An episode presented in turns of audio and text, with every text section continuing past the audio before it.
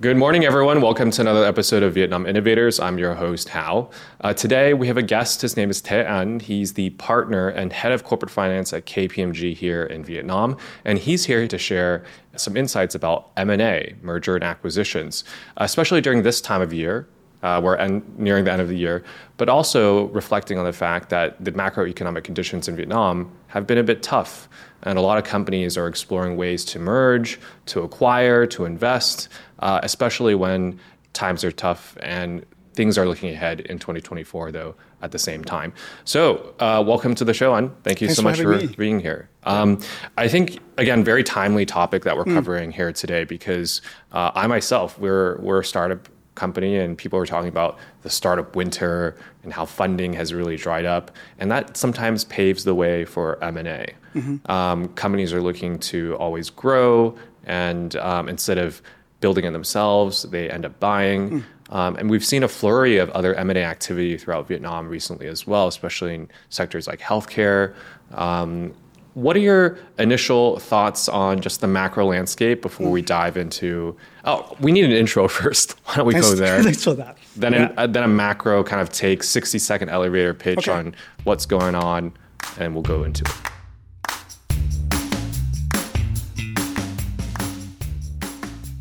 Okay, so my name's uh, The Anh. I'm a partner running the corporate finance team at KPMG Vietnam. So my day-to-day job is to have Vietnamese companies for fundraising or for uh, investor, or the other the other way around that we have you know for investor to acquire Vietnamese companies. So mm. sell side and buy side. Okay. But we are pretty much doing most of our job, uh, you know, with the local corporates, mm. Vietnamese companies. Mm. This is this is what the market where we want to be, uh-huh. because again, at the end of the day, we as a as a firm we have great belief, confidence in the you know in the local economy of this country, believe in the in, in the you know, some of the founders or some of the corporates. So, and then I think that's where we find the strength in with our expertise within you know accounting, uh, tax, legal, and then corporate finance. So we have a, a whole strength of, of expertise that we could have uh, you know the the local corporates. I mean, I just look back at what we have done the last five years. On average, we work on more than ten projects, and then we close a couple of deals. And then we got nominated as, you know, and awarded as like the M&A advisors of, for, for 15 years from VIR.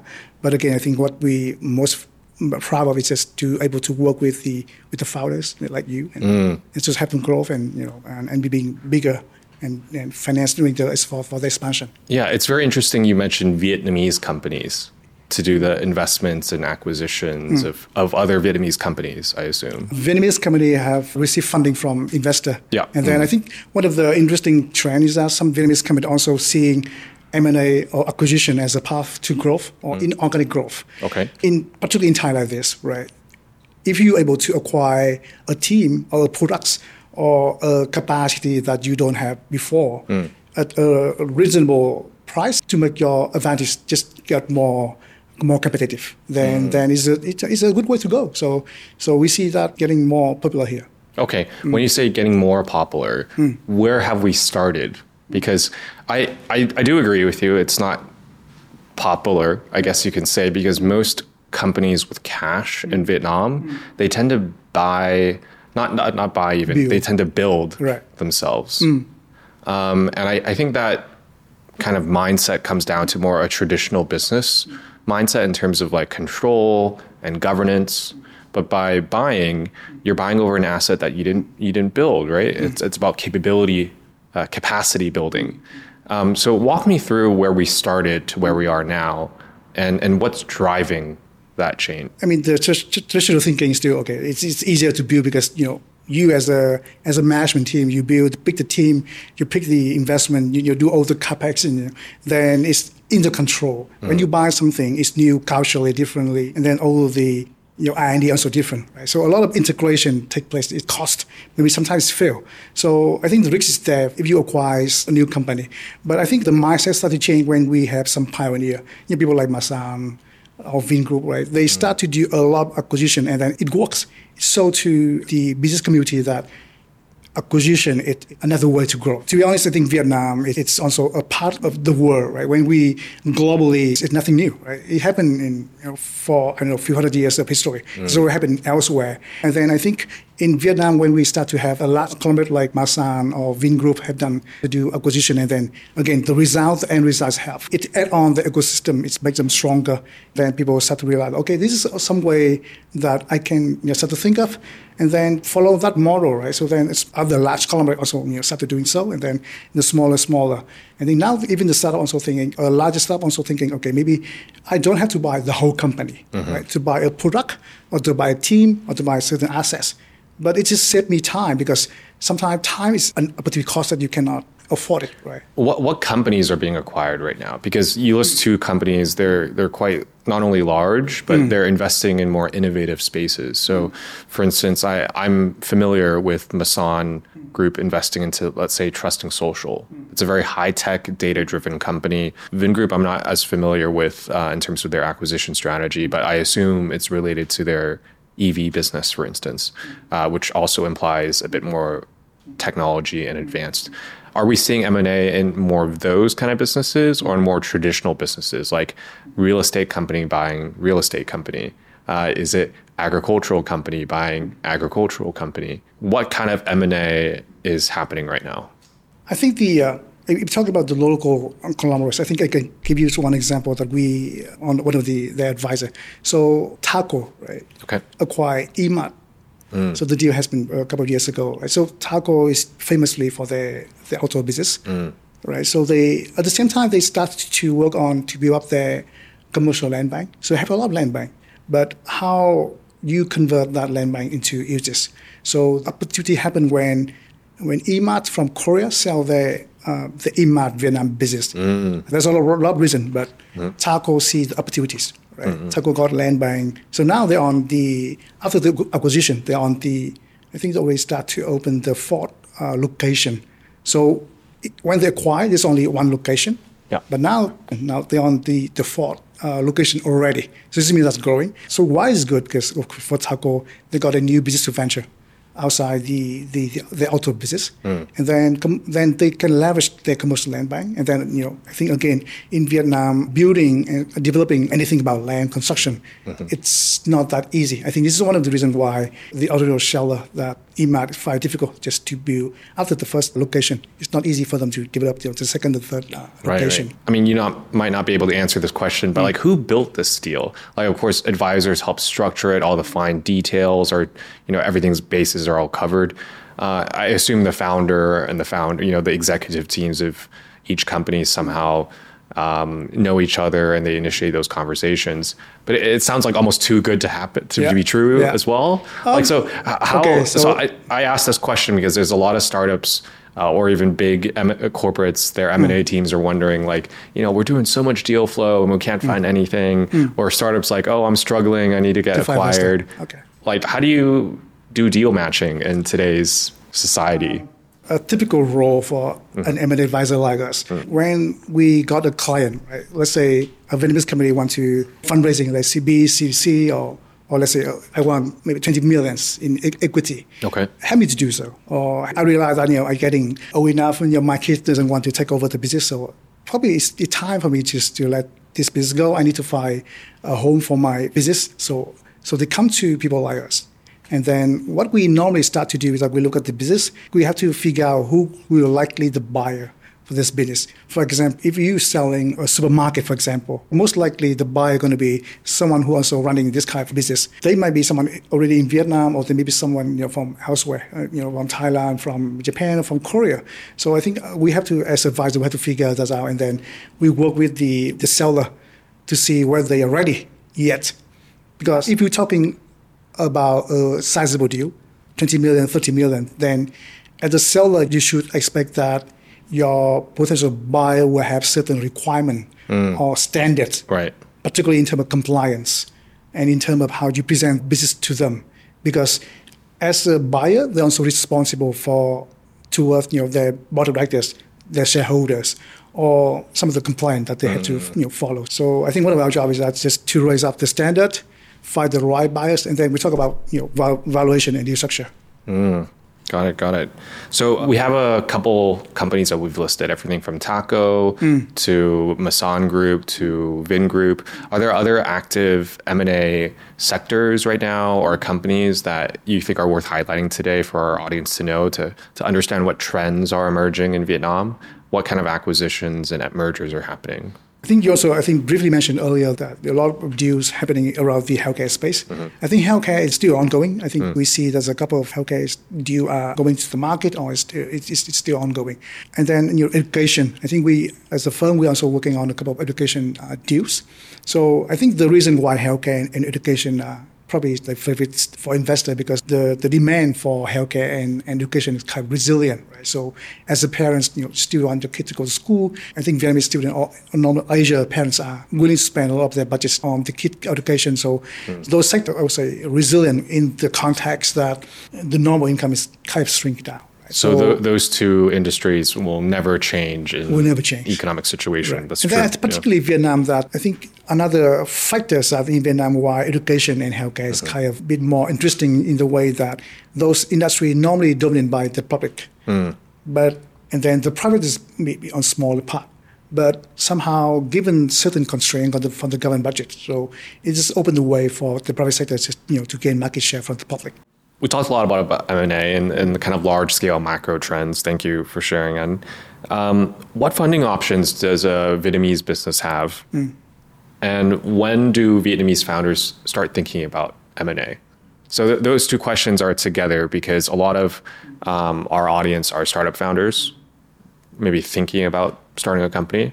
Mm. Um, so maybe you can answer that uh, okay. those two questions together. Right. I think a very typical uh, funding option is go to the bank. Mm-hmm. But I think go to bank is not easy, particularly when the bank would require you to have assets, you know, collateral. Mm-hmm. Then you go to your friends, families, you know, it is for equity. Mm-hmm. But again, when your startup go bigger, then I mean, your friends may not have enough money to finance you or, or your families. So I think uh, then the two normal channel that you can think of is just, I would say, go for IPO, but you have to get to the certain stage for IPO. Mm. And the IPO market in Vietnam, if we look at the, the number, right, for the last few years, the amount raised through IPO in Vietnam, probably less than 50 million. But if you look at another channel, which is more financial investor, private equity or VCs, the, the number we have for 2021 is about 10 billion. So IPO market versus the private markets.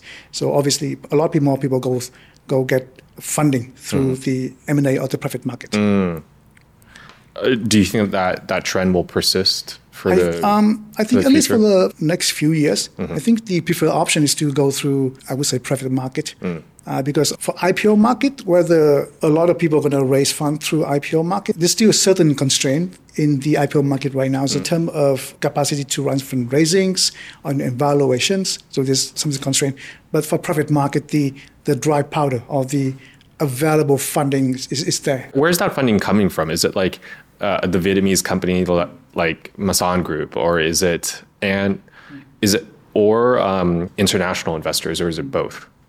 I think mainly the um, the domestic funding versus the offshore funding. Mm-hmm. So I would say dominantly is offshore funding. Offshore. So offshore funding, we talk okay. about uh, finance investor, mm-hmm. so the private equity, the venture capitals, and then we talk about strategic investor, some of the uh, the Korean or the Japanese, um, mm-hmm. or even the South Asia, the Thai mm-hmm. investor. And what would be the biggest challenges a Vietnamese company faces when undergoing any of these possible investment opportunities, M and A or otherwise? Um, is it corporate governance? Is it you know? I'm sure there's many other challenges, but if you could highlight just a few for the audience to take away. I would say the the challenge would be would be different among the stakes of your the business. Mm-hmm. So, for example, if you do small, then I mean the appetite from the investor will be higher. Let's say maybe they expect less but the bigger your business, then you aim at the, I would say, the richer investor, mm-hmm. then the expectation will be higher. So I give you an example. If you expect to raise 20 million and above, then your government had to be compliant in terms of tax accounting, mm. legal should be in a certain standard. And then, you know, you as a construct of the governance, you know, board of directors and stuff like this, or even the your cap table will have certain institutional investors already, uh-huh. right? But you, if you start up, you raise seed round five hundred thousand or a million, then your cap table probably only you and a couple of founders. Your accounting may not need to be audited yet. So the challenge that because different expectation, expecting different level, right? So because we normally work on the range of 15 to 20 million deals and above, then the challenge for that segment is that we call in terms of readiness, right? So mm. most of the time, you know, particularly private and family business are not ready you know, for an institutional investor to come in. Readiness, that's an interesting right. uh, word. Uh, do you guys help with that? Do you so walk me through what readiness looks like because I have gone through a similar process for my own company in recent times where up until about two years ago, we had certain protocols that were not either followed, like just generally speaking, or we just didn't have. And a lot of those are now built out, but it's taken a lot longer than most people would think. You, you think, oh, let's just switch it next month. Yes, but then you have other things like mindset of the team and then working ways of working and people. Uh, what does readiness in, in your world look like? So let's say I'm a company that's not ready. So right. how do I become ready?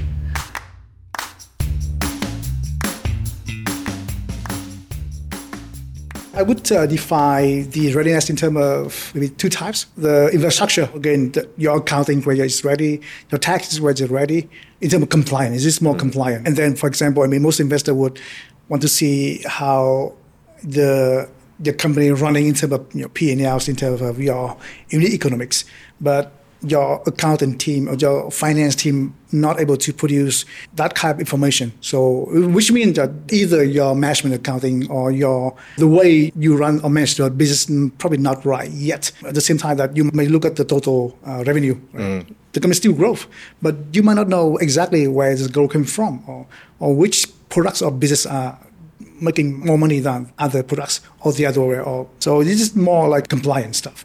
But the uh, the mindset, whether you have openness to work with investor, particularly the more traditional business, like the family business that been passed over to maybe one generation. So the the capacity to work with external investor or institutional institutional investor, outside investor is not that easy, right? So looking at the investor uh, point of view, right, they might not involve in managing the business, so they would rely on the management of the founder to run the business for their interest. If they're not able to trust the founder, the management, it's, it's very difficult for them to, to invest the money in.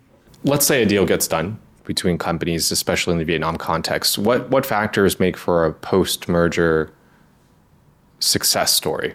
Normally investing or putting money in is just one easy part. Mm-hmm. But the, the more challenging part is, is how you actually, uh, as a buyer, you integrate the, the, the target into the whole ecosystem. Mm. And then uh, again, in this case, it's different between if you are just you know finance investor, you acquire a minority stake. And, so most of the of the integration probably not happen. Right? So you gotta leave the the management of the founder just to run the business. So, and mm. then most of the time just purely reporting. But this is not easy part. But if a different scenario where you as a conglomerate or you as a company acquire the whole business of one startup, right? How you actually integrate that startup into your ecosystem, it's mm.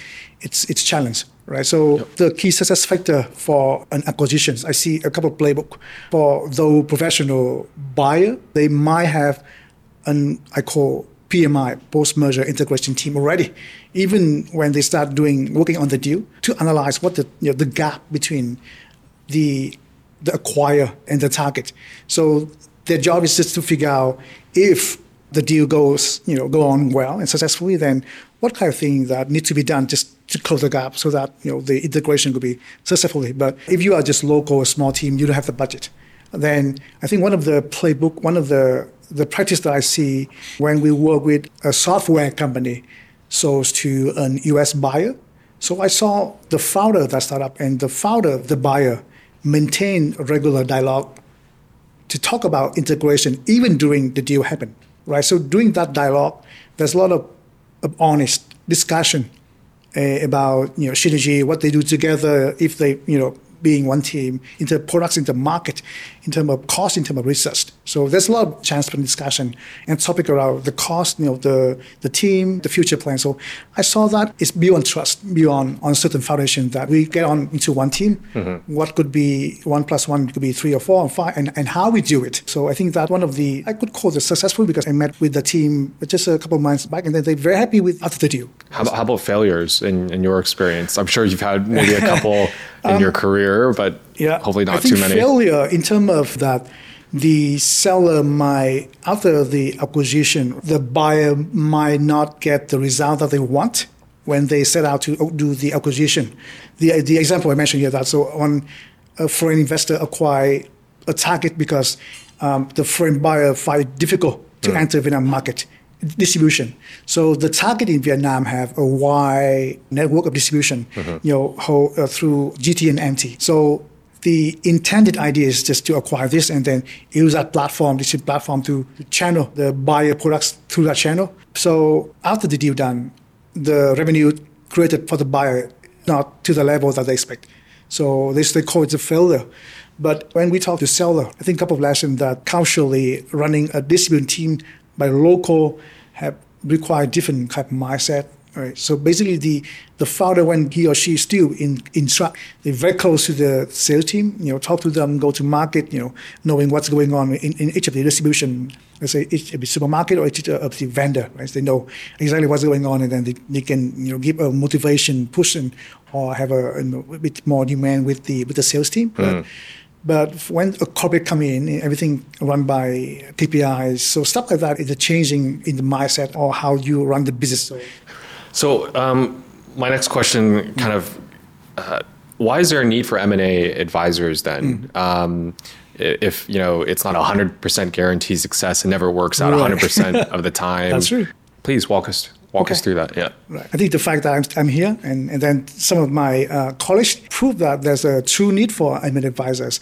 Most of the time when we ask why should I hire you as advisor, I think our response is first. One of the easiest benefit that we could have you take care of the fundraising or the divestment or the process because you as a operator you should focus on the business every single investor a buyer would, would expect the company the target that they acquire have at least stable or growing performance they don't want you know to acquire something that's you know going down right so you as an operator of the business should make sure that the performance being running proper and then you've been if you've been distracted with with that, then it's going to be impact. Mm. And you don't want that to happen. So that's first thing. So we, as a professional advisor, we can help you a lot with you know taking of that load of you know your responsibility. This is first, but it's not the the major benefit. I think our job is just to close the gap between the target, the Vietnamese company, and the investor.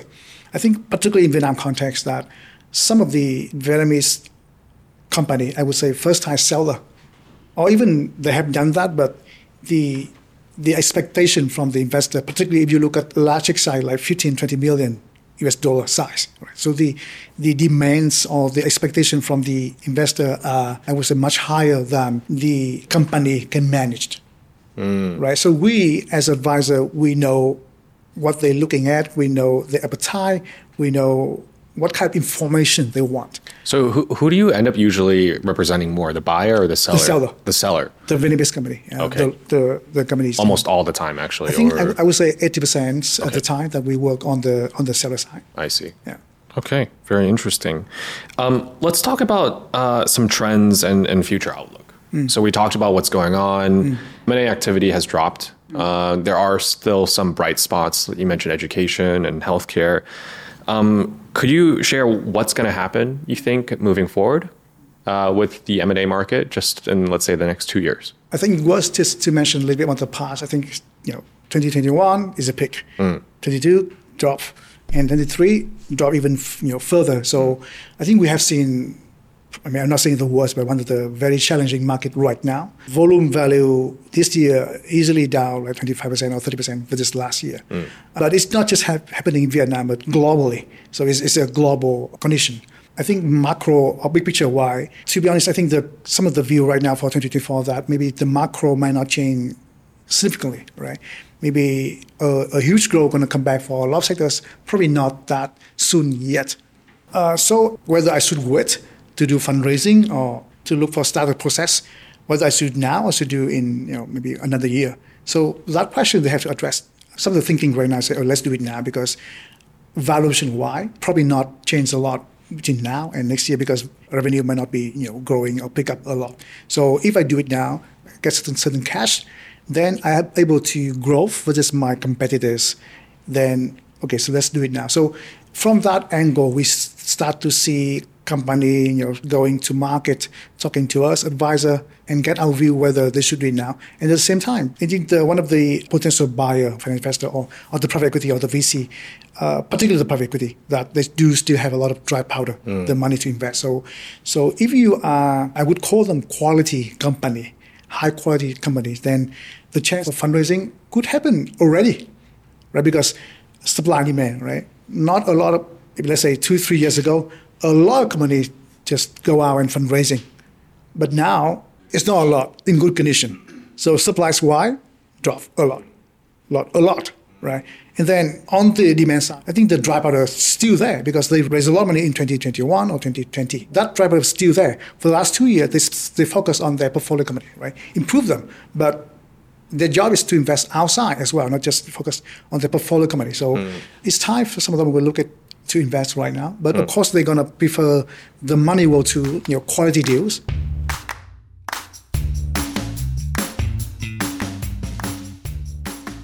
that leads me to my next question, which is about sustainable business practices. Um, I, I, actually saw a meme on Twitter the other day where like VCs, they're like, "Oh, we want more growth," and then now they're all like, you know, scared of it. They're right. all, they're all wanting demanding profit and right, gro- right. before growth.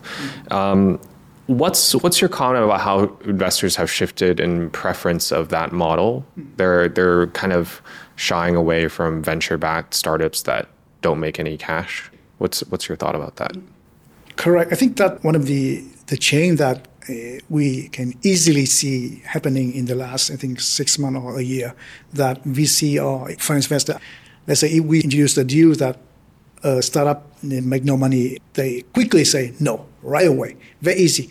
So that mindset change, and then obviously its impact on the startup for fundraising. For tech and startup, we used to work with quite a few we work on insurtech, we work on proptech, we work on testing, right? So we work on quite a few startup. And back then, not many people care EBITDA or mm-hmm. positive cash flow.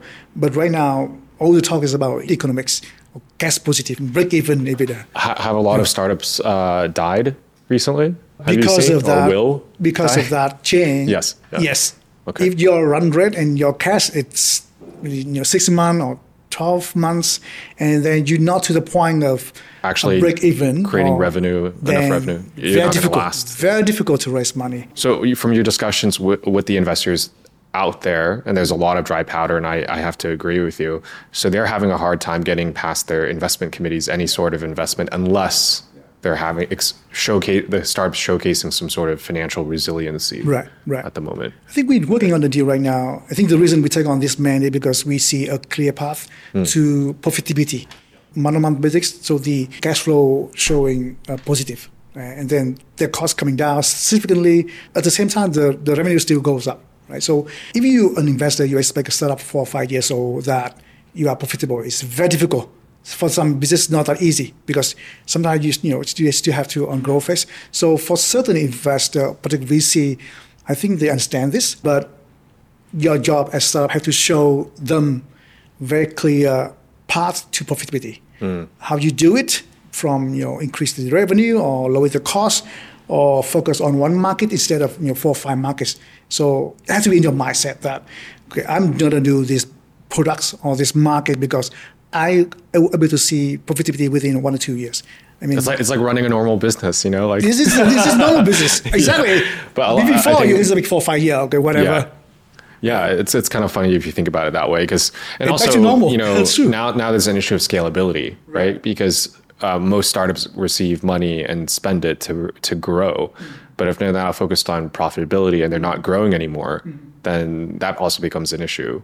Is that is that true, or is a startup uh, to be honest, it's, it's, not fair to expect both growth and profitability mm-hmm. at the same mm-hmm. time. So mm-hmm. that's why I'm saying that the company that we just recently take on, mm-hmm. they're able to show both growth, 2x, mm-hmm. and then margin improving because mm-hmm. cost down. So if you show that, let's say, in order to grow, you know, one dollar sales, you cost another dollar, then basically there's no no gain, right? Mm. So if you grow, let's say 10 dollars, but mm. your cost like you know seven or six, and then mm. it's coming down. Then I think that's how you present to the investor the how you grow. But so what what what what do you think is in the future of the SME slash startup ecosystem? What is the future for the the founders in this space right now? Are should they like batten down the hatches? Should they prepare for a long sustained period of no money, and thus you need to focus on survival slash profitability.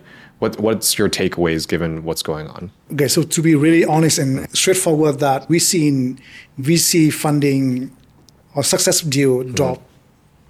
Drop easily 40%, 50% in, in Vietnam. So it's just to the fact that that investor, particularly VC side, have been much more demanding in startup. So the advice that we normally have with startup focus on your cost control, be leaner. You have to be leaner to survive. Maybe uh, doing bridge loan uh, with your existing investor, and then come back a few months to show us that the if the number make better sense. Although it's to be honest, it's difficult. So the question is now is just to you have to control your cost to make the the business more sustainable. Yeah, definitely. Um, okay, so I'm a Vietnamese entrepreneur. I'm playing a little bit of role play I guess I am. Um, I want to explore M&A as a growth strategy for my business. Perhaps I, am looking to buy up smaller companies mm. or merge. Um, what what kind of commentary could you offer mm. uh, to founders looking to do that right now? As I explained earlier, oh, that part of the channel or the the option for growth is not just you know you build, but you can acquire. So always think of acquiring another you know business or assets as a way to growth and particularly now, I mean, obviously some of the assets become, I would say, less expensive than before, right?